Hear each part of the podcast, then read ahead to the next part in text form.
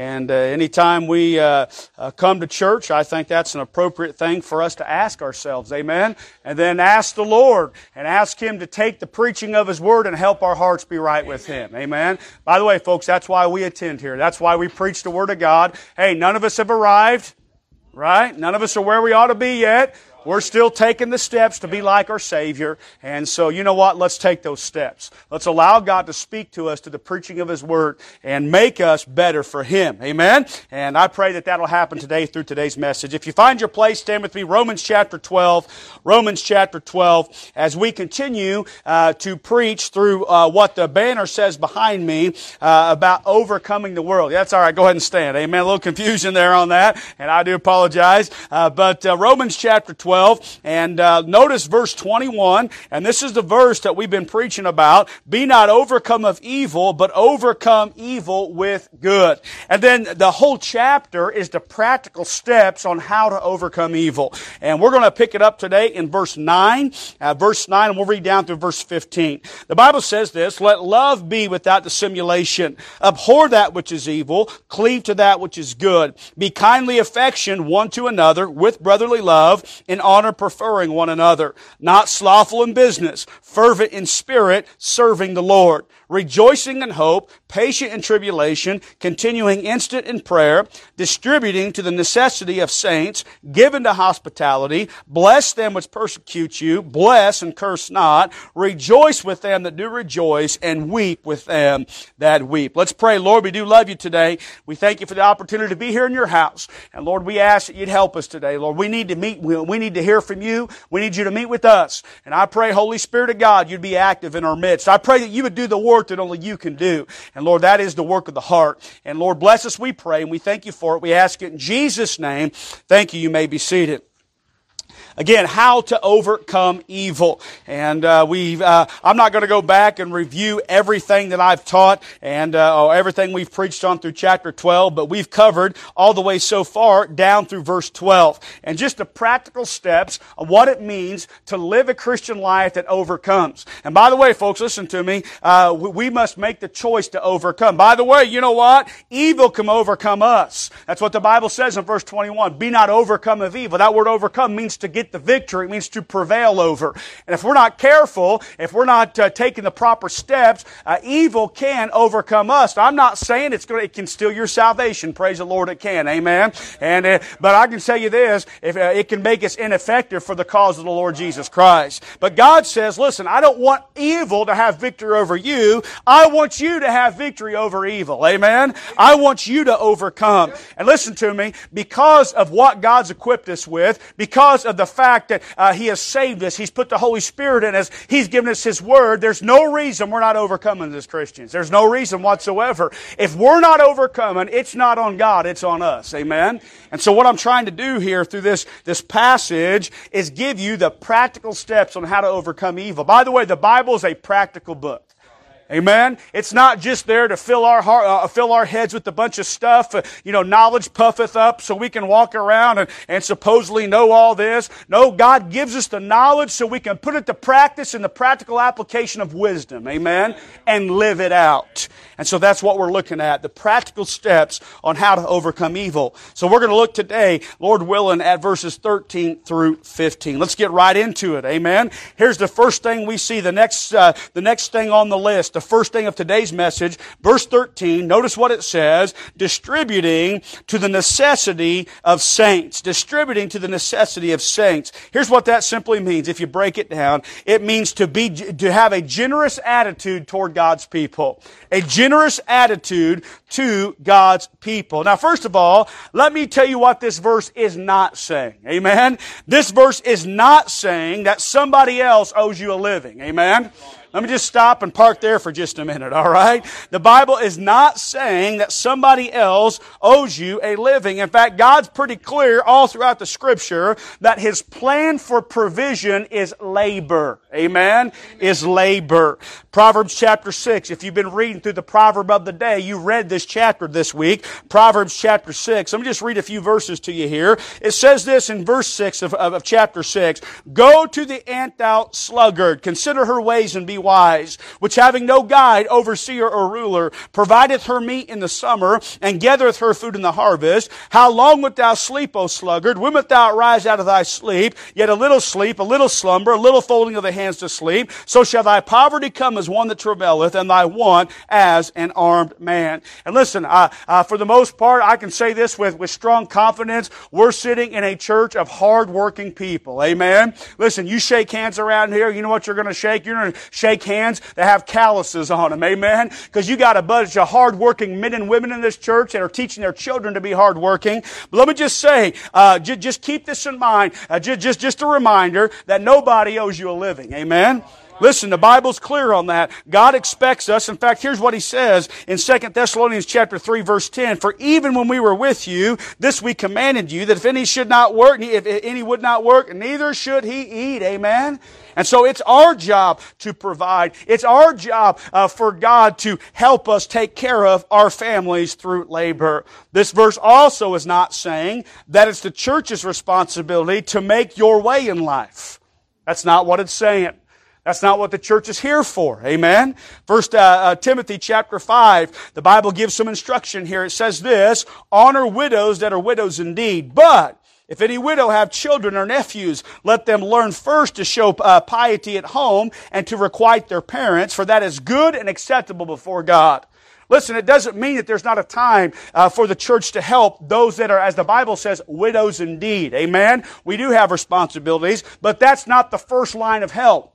The first line of help, it's very clear on that, is for them to be taken care of by family. Amen? So folks, let me just say, although the church is here to help and to assist, it's not the church's responsibility to make your way in life. Amen?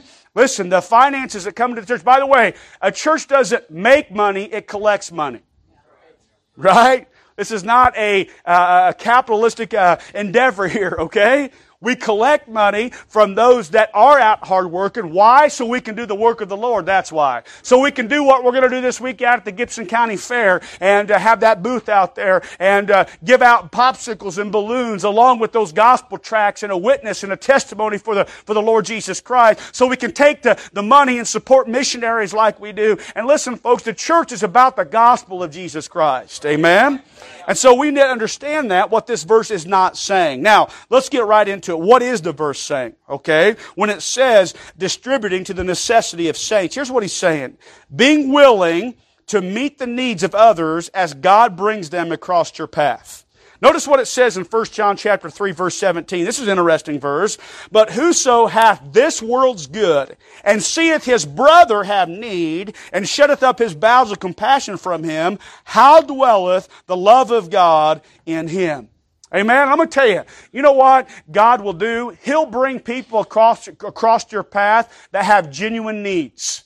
And by the way, when he does, and you know what, we ought to be able to help support those needs. We ought to be generous with things in our life. You know, we ought to be generous with our time. The Bible says in 2 Corinthians chapter 12, verse 14 and 15, here's what the apostle Paul said, Behold, the third time I'm ready to come to you, and I will not be burdensome to you, for I seek not yours, but you. For the children ought not to lay it for the parents, but the parents for the children. And I will very gladly, listen to this, I will very gladly spend and be spent for you. Through the more, though the more abundantly I love you, the less I be loved. And you know what Paul was saying? Listen, I gladly give of myself, of my life for you. Even if you don't appreciate it, here's what he's saying. I gladly do it for you. And let me say this, folks. You know what uh, the ministry is and being involved in ministry, and I'm not just talking about the job of a preacher, I'm talking about the job of Christians. You know what you got to give? You got to give of you. And by the way, you know how you give of you? You give of your time. You give of your time. Listen, folks, we cannot be selfish with our time. Understand, listen, I get it. We all, we, we have to live life. We have to do the things we do, but we must live a balanced life with our time. By the way, you know what? We can still have time for our family and have time for God. Amen? You don't have to choose between the two. By the way, here's a good idea. Why don't you get your family together and serve God with your family? Amen. Listen, we need to be generous, and uh, God will bring people across your path that needs help. You know what? Listen, don't be so selfish with your time that you can't take a few hours or take an afternoon or take an evening and go help somebody that needs some help. Amen? Listen, we need to be generous with that. And I, again, I understand, folks, there's a balance to it all. You know what? We need to live by, live by schedule. I understand that. But listen to me, my schedule is not my God. You know what God's going to do sometimes? Interrupt our schedules. And by the way, it's okay because He's God. To come alongside and say, you know what, I know you had that plan, but guess what? Somebody needs you. Forget what you planned. Go do what I planned, son, daughter. Amen. Right? We need to be generous with that. Here's what I, here's the, here's the statement I, I make. If I'm too busy for people, then I'm just too busy. You know, that's true for a pastor, but it's also true for other Christians. Amen? The fact that if somebody needs us, we ought to be there for them. And so we ought to be generous with our time. How about this? We ought to be generous with our talents. With our talents. You know, God has blessed you with abilities in this life. And by the way, why did God give you those things? Uh, did He give them to you for your personal benefit? Sure, absolutely. You can benefit off those. Let me just say this. It's not just for your personal benefit, it's for His benefit. Amen? I love these verses in the Old Testament. Talks about, uh, let, me, just read them to you. Exodus chapter 28. And of course, this is God giving instruction to Moses for the construction of the tabernacle and the other things there. And take thou unto thee Aaron thy brother and his sons with him, for among the children of Israel that he may minister unto me in the priest office, even Narib, uh, I'm sorry, Aaron, Nadab, and Abihu, Eleazar, Ithamar, Aaron's sons. And thou shalt make holy garments for Aaron thy brother for glory and for beauty. Okay, so God says, look, look, I'm going to take Aaron, I'm going to take his sons, and I'm going to set them aside to be priests. And you know what? Because they're working for me and they're involved in my business, they need to look like they're part of my business. Amen? By the way, I think a preacher ought to look like a preacher. Amen? That's why you're, by the way, whether I'm a preacher or not, you'd never see me in a pair of skinny jeans. I can tell you that right now. Amen? That would never happen. All right? I know they say never say never. I'm never saying never on that one. All right? Unless they happen to do that to me when I'm laid in my casket. That is not happening under my power. But listen to me. That's why as a preacher, I respect this office. And you know what? I try to look like the fact that I respect this office. I think preachers ought to respect the office God's called them to. Amen? Listen, folks, I'm nothing special, but this office is something special. And you know what? If God commanded for Aaron back then, He commands it for, I believe, for preachers today. These preachers treat church like it's just, you know, some casual nightclub. They show up in these casual, you know, uh, outfits and jeans and shirts unbuttoned and a pair of sandals and just going to chill with God's people. Listen, that's not why we're here this morning. Amen. We're here to hear the preaching of the Word of God.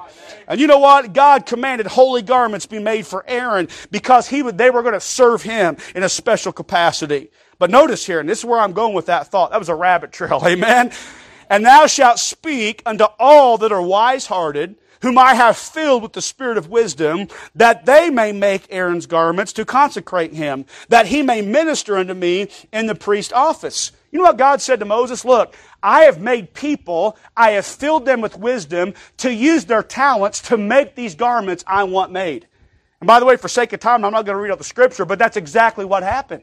Amen? There were people that had talents for, for making clothes. And God said, I, I want you to, uh, those people, I want you to recruit them. I, have called them, and I want them to make those garments. And by the way, you see that all throughout the construction of the tabernacle. Uh, uh, Exodus chapter 31. And the Lord spake unto Moses, saying, See, I have called thee by name Bezalel, the son of Uri, the son of Hur, the, of the tribe of Judah. And I have filled him with the Spirit of God and wisdom, and understanding, and in knowledge. Listen, and in all manner of workmanship, to devise cunning works, to work in gold and silver silver and brass, and in cutting of stones, and to set them, and in carving of timber, to work in all manner of workmanship. And I, behold, I have given with him a Aholiab, the son of Ahisamach, the tribe of Dan, and in the hearts of all that are wise hearted I put wisdom, that they may make all that I have commanded thee.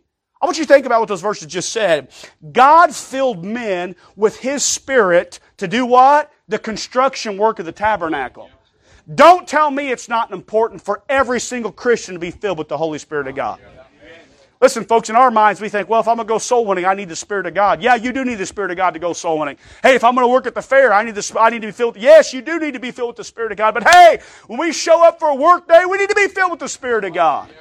I'm going to tell you, God gives talents to people to do certain things. Man, we are blessed with a talented church here. There's men in this church and women in this church that can do things and make things.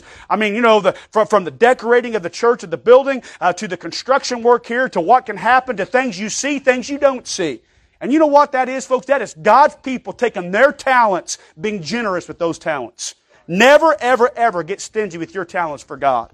There's a few times a year where, where uh, me and my sons, we, we go and we contribute the talents God has blessed us with to help a ministry someplace. And we'll go to a camp or we'll go to a church and we'll donate our time, we'll donate our labor to take those talents God's. Listen, I believe we ought to tithe of our talents. Amen? And we tithe them to God in His work. Hey, be generous in those types of things. Generous with our time, generous with our talents. How about this? Generous with our treasure generous with our treasure. And of course, that is the things God gives us to be a blessing to others. Ephesians chapter 4, verse 28. There's too much scripture to even cover this uh, the way it needs to be covered this morning. I'll just give you a couple of them. Ephesians chapter 4, verse 28. Let him that stole steal no more, but rather let him labor, working with his hands the thing which is good, that he may have to give to him that needeth. Proverbs 19, 17, He that hath pity upon the poor lendeth unto the Lord, and, and that which he hath given will he pay him again. Ecclesiastes chapter 11, verse 1, Cast thy bread upon the waters, for thou shalt find it after many days. You know what God's saying? Listen, when I, when, when I uh, bring someone across your path that has a financial need, you take care of that and I'll take care of you. Amen. That's what God's saying. And by the way, folks, listen to me. That's why we need to be wise with our money. Because let me just say this every penny that God allows us uh, to have in life isn't just to be spent upon ourselves. You know, God wants us to be wise with it so we can have an abundance. So then, you know what? As God brings people across our path, we can help Him. By the way, again, I'm big on this. I'm not just talking about, and, and here's kind of my, my philosophy on that. I'm not looking for handouts, I'm looking for hand ups. Amen? And by the way, not everybody that asks, I give. Because some people, you know what? They're master manipulators. Their name's Jimmy. They'll take all you give me. Amen? And that's not what it's about either. We got to be wise stewards of what God gives us. But you know what I do? Here, here's my rule. If I'm going to err, I'm going to err on the side of compassion. And you know what? Even if I get taken advantage of, I'm gonna, I'm gonna allow uh, myself and uh, to try to be compassionate. And you know what? I'm, I tell you it's true. God always takes care of me and my family. And I believe that's part of the reason why. Amen? So listen, be generous. Be generous. Man, what a command. What a way to overcome evil. Amen? A generous attitude toward God's people. Number two, notice what else he says at the end of verse 13. This simple three word phrase, given to hospitality. Given to hospitality. Now just a minute here. I got to take a time out. I got to hit the powerful button. I'm getting warm up here. Amen. All right. Given to hospitality. What's that word? Uh, that word given, it means to pursue. It means to actively go after. Hospitality is the act or practice of receiving and entertaining strangers or guests without reward or with the, or with kind and generous liberality. It particularly is dealing with here this idea of being kind to strangers. Amen. Kind to strangers. And again, you find this all throughout the scripture. For sake of time, I don't have time to go to all of it. But one of the uh, famous passages of that is in Genesis chapter 18. Listen to. I read a few verses here. And the Lord appeared unto him, Abraham, in the plains of Mamre, and he sat in the tent door in the heat of the day. That's a good place to be in the heat of the day. Amen. Sitting inside, uh, in the shade. And he lifted up his eyes and looked, and lo, three men stood by him. And when he saw them, now notice this, three men. He didn't know who this was. He just saw three people that was there on his property. He ran to meet them from the tent door and bowed himself toward the ground and said, My Lord, if now I have found favor in thy sight, pass not away, I pray thee, from thy servant. Let a little water, I pray you, be fetched and wash your feet and rest yourselves under the tree. And I will fetch a morsel of bread and comfort ye your hearts. And after that ye shall pass on, for therefore are ye come to your servant. And they said, Go do as thou hast said. Notice the hospitality here to Abraham. Now I think Abraham may have had an idea who this was, but you know what he saw? He saw, hey, here's some people who, uh, they, they just showed up. They're, they're, they're, they're traveling. Guess what? They need to rest. They need to drink. They need to eat. And he took it upon himself himself before they even asked to do something about the needs they had. And Abram hastened into the tent of Sarah and said, Make ready quickly three measures of fine meal, knead it, make cakes upon the earth. By the way, ladies, you know what? Uh, your husbands aren't the only one that may do this to you from time to time, right? Pop, you know, just say, "Hey, so and so's coming. They're almost here. Can you do? Can you do, take care of it for me?" By the way, you don't see Sarah copping an attitude with Abraham. How dare you, Abe? You know what kind of day I've had? You know how hard it is out here living in this tent, traveling from place to place? You know how long it's going to take me to do that? No, you know what? Her husband asked her to do something. She did it. Amen. And uh, again, just a, a, a, good biblical example here of Abraham and Sarah, and good examples they are as husband and wife. And Abraham ran into the herd and fetched a calf, tender and good. By the way, Abraham didn't go with the gnarliest looking cow that's about ready to die. No, you know what he got? He got his best. By the way, that calf, had it grown up, could have been more, uh, uh probably uh, would have provided more for Abraham. But he knew the calf was the most tender. It was the best. And so he took his best and then took it to a young man and he hastened to dress it. And he took butter and milk and the calf which he had dressed. You getting hungry yet? Amen. All right. Butter, milk, the calf. Sounds like a big old Thanksgiving feast. Amen. And minus the turkey, I guess. All right. They had beef for dinner and set it before them and he stood by them under the tree and they did eat. Man, you talk about a, a, a sign of hospitality here. Now, was it no wonder Abraham was called the friend of God? Amen. Just the fact that this, this attitude he had toward people, toward God. Now, there's a very interesting verse in the book of Hebrews, chapter 13, verse 2. Again, hospitality has to do with strangers. Be not forgetful to entertain strangers, for thereby some have entertained uh, angels unawares. Let me tell you what I believe, folks. I believe that God tests people in this area to test whether or not, you know, it's easy sometimes to be nice and kind and hospitable to people you know. Okay? That, by the way, it doesn't really take much Christianity to do that. Okay? I mean, if I know you and, you know, I've got to know you and we're friends and we have a lot in common, no big deal. Let, let's sit down, let's break bread, let's have a good time together. But what if it's somebody you don't know? Okay? And God says, listen, you better be careful. You be careful to entertain strangers because some people have entertained angels and didn't even know it. Angels unawares. Let me tell you what I believe. I believe from time to time, and I, but we have no idea if God does this or doesn't do this. This is between God and, and that person if it happens to be an angel. But I believe that sometimes God will test His church to see how well they're entertain strangers. Now, I've given this illustration before. Most of you have probably heard it, but if you have, act like you haven't. Amen? All right? But I remember one time when we first started the church, there was a guy that showed up here. And in fact, I searched through the records. I found the visitor card. All right? The date was 6 18 17. All right, so uh, uh, over uh, six years ago, all right, or five years ago, this man showed up, and uh, here's what's his name. All right, here's what the card says. I'll just read it to you. Winter Barry Eugene Oglesby. That was his name. He had, yeah, I remember he had three, three first names. And he came in here, and it happened to be a rainy Sunday morning. And he came in here, address, homeless. Okay, how'd you hear about White River Baptist Church? Walked by. Are you a member of another church? No. It's all the information I got out of him. And he came in here, and of course, as soon as he came in, and and uh, we offered him some coffee and sat. And and what was interesting about this guy was, first of all, uh, you know, he he didn't really have a very clear story. Sometimes I try to get to know people, and it was it, he he did have a story, but it was kind of vague, not a lot of details. Okay, uh, for being a homeless guy, he had very good hygiene. And sometimes that's not the case with homeless people. I'm not, I'm not down on that. It's just the case, right? I mean, if you don't have a home to live in, your hygiene's probably not the greatest. So he had, he, he, he, he had good hygiene. He was very respectful. He never asked for anything. Never asked for anything.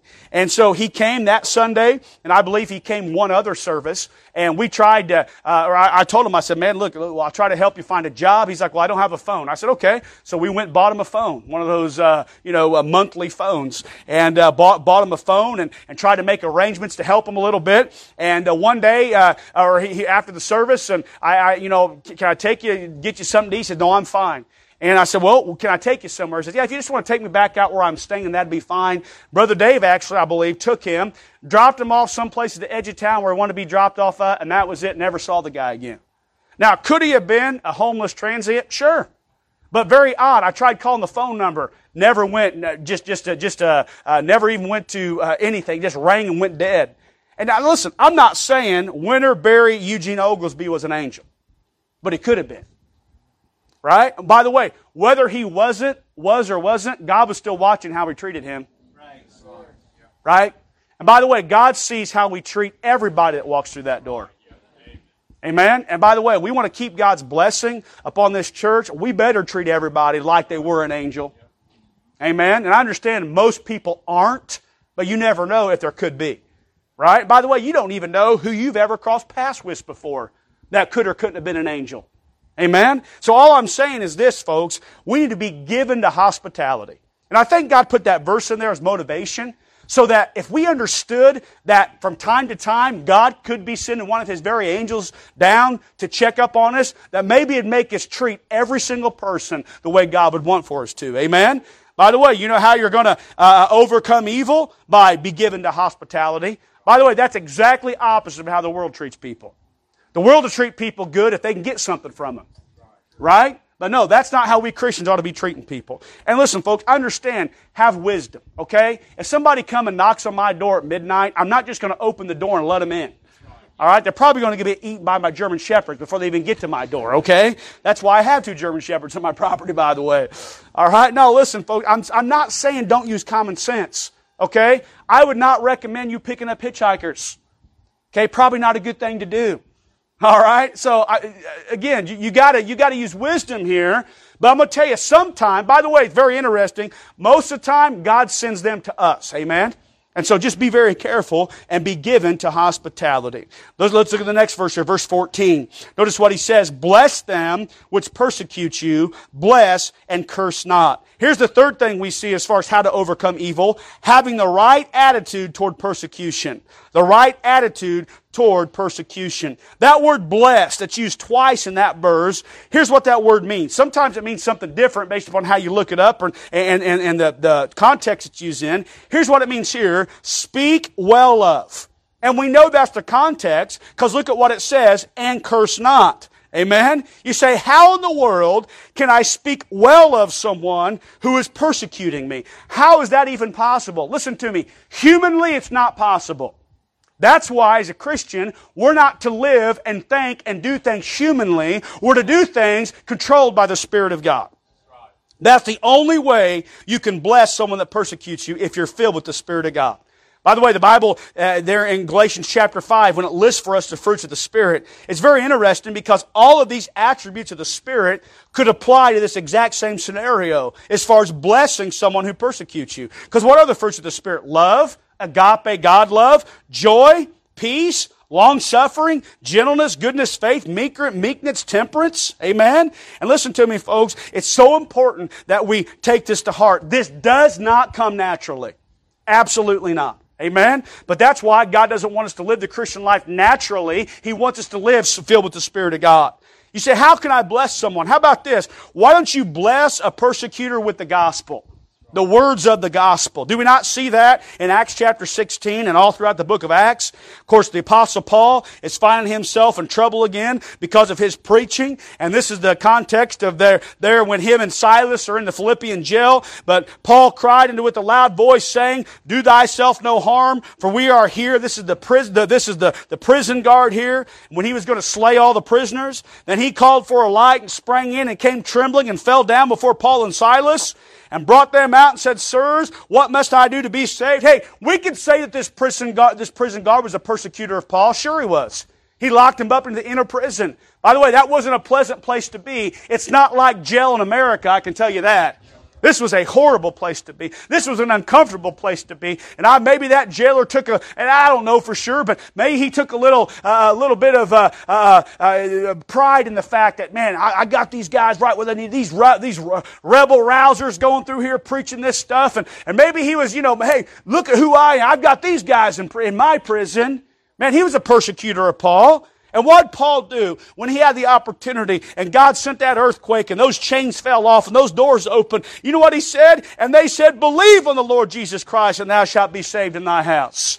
Let me tell you what I believe, folks. And again, I don't have time to, to uh, go through it all, but in Acts chapter 24, you see the same thing with Paul before Felix. And man, he, he had power to release Paul. In fact, we know he did because later on, when, when he appeared before Festus in, in, the, in Felix's room, it says that Felix, to show the Jews a pleasure, left Paul bound. He was a persecutor of Paul. But man, when Paul got an audience with Felix, you know what he did? He preached the gospel to him. And folks, let me just say this. One of the, one of the most powerful things you can do under persecution is speak the words of the gospel. I can't think of a better way to bless somebody than with the words of the gospel. Amen? How about this? Not just blessed with the words of the gospel, blessed with the words of prayer. Here's what Jesus said in Matthew 5 44. But I say unto you, love your enemies. Again, how do you do that? Unless you're filled with the Spirit of God. Bless them that curse you. Do good to them that hate you. Listen to this. Pray for them which despitefully use you and persecute you. Bless them that curse you. Pray for them, Luke 6.28, which despitefully use you. Listen to me, folks. If, if Jesus Christ gave the command that it can be obeyed, Amen? Praying for those that persecute you. By the way, is that not what Jesus did when they were nailing him to the cross? What did he say? Father, forgive them, for they know not what they do. As he was being crucified, he prayed for his persecutors. No one's ever tried to nail me to a cross before. Well, maybe uh, proverb, proverbially at least, but not real, right? No, listen to me. No one's done that to us. How about Stephen, Acts 7:60? And he kneeled down and cried with a loud voice as they were pelting him with stones. He prayed for his persecutors, Lord, lay not this sin to their charge. And when he had said this, he fell asleep. Listen to me. You know one of the best ways you can bless someone that's persecuting you? Pray for them. Amen. By the way, tell them you're praying for them. They won't know how to take that. Amen. How about this? We can bless by putting our words to action. Proverbs 25, 21. If thine enemy be hungry, give him bread to eat. If he be thirsty, give him water to drink. For thou shalt heap coals of fire upon his head, and the Lord shall reward thee. Listen to me, folks. If someone is persecuting you, hey, once you put those words to action and do exactly what the Bible said, instead of doing something negative, do something positive. They don't know how to handle that. Amen? And so we are to have the right attitude toward persecution. And one more, let's look at one more here as we uh, close the message down. Look at the next thing we see in Romans chapter 12, verse, verse 15. He says this, Rejoice with them that do rejoice, and weep with them that weep. You know how we can overcome evil? By responding properly to the good and bad times of others. Notice what he says. Rejoice with them that do rejoice. Weep with them that weep. Ecclesiastes chapter 3 verse 4, there's a time to weep, a time to laugh, a time to mourn, and a time to dance. Let me tell you something, folks. Life is a roller coaster of good situations, bad situations.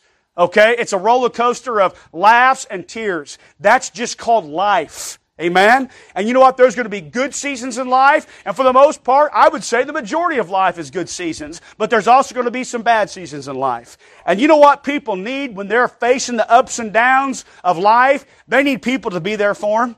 By the way, again, we're talking about our responsibilities to Christians here. Amen? To one another. I mean, here's a question uh, for all, for all of us all. Can we look at a person and be genuine and say to them that I'm happy for you? When they're going through something good. When they're, by the way, maybe they're going through something good and you're not. Maybe they're on the mountain and you're in the valley. Can you still look at a person and say, when they're experiencing something good, I'm happy for you? Or is it always about us and what we're facing and how we feel? Now, come on, folks, this is biblical Christianity here. What can hinder us from obeying the Bible command of rejoicing with someone that does rejoice? I tell you what can hinder us jealousy, envy, covetousness. Amen? Uh, jealousy, envy, covetousness. Rejoice with them that do rejoice. By the way, how can you rejoice with somebody or how can you weep with somebody if you're not there for them? You know, there are certain events in time that, that happen that, you know what? If, if you love somebody, you're there for them. I'll be honest with you. I'm not, you know, you know, you know how it is, okay? Uh, you know, going to a wedding. That may not be your favorite thing to do, especially if the food's not going to be good, right? I mean, sometimes the consolation to go into a wedding is, man, I'm going to eat good afterwards. But that's not always the case, right? Let me just say this. If it's somebody that you love, and that, that's a high point in their life, amen, you ought to be there for them. By the way, the low points, you ought to be there as well. You ought to be there for people's funerals for them and, and other times. Listen, weep with them that weep. People, especially those of us that live within the family of God, we need to be there for one another. We need to be there in the good times. We need to be there in the bad times. By the way, you want people there for you, don't you? Right? I mean, listen, if, if you're having a good time uh, in life, you're hitting a high point, all right, some kind of celebration, you want somebody there for you. But guess what? You also want them there in the bad times. And if that's true for you, we ought to be there also for others. Amen? You know, when we live this way, folks, it totally flies in the face of evil and what evil does to destroy when we live this way. By the way, this is biblical Christianity. This is replicating what Jesus Christ would do if He were here. Distributing to the necessity of saints. That means being generous toward God's people. Given to hospitality, especially when it comes to those that are strangers. Blessing those that persecute us. And then having the right, responding properly to the good times and bad times of others. Now folks, listen, I gave you some very, very practical things this morning, this message. Practical things. Things, by the way, usually here's what happens. When I preach something, I'm put to the test in that area, right? There's a reason God had the message when He had the message. And so let me just say this. When you're faced with those situations, this week probably, maybe even for the days out, hey, respond properly. And by the way, when you respond properly, you know what you're doing? You're overcoming evil. Amen? Instead of evil overcoming you, you're overcoming it. And we're living on the victory side. Let's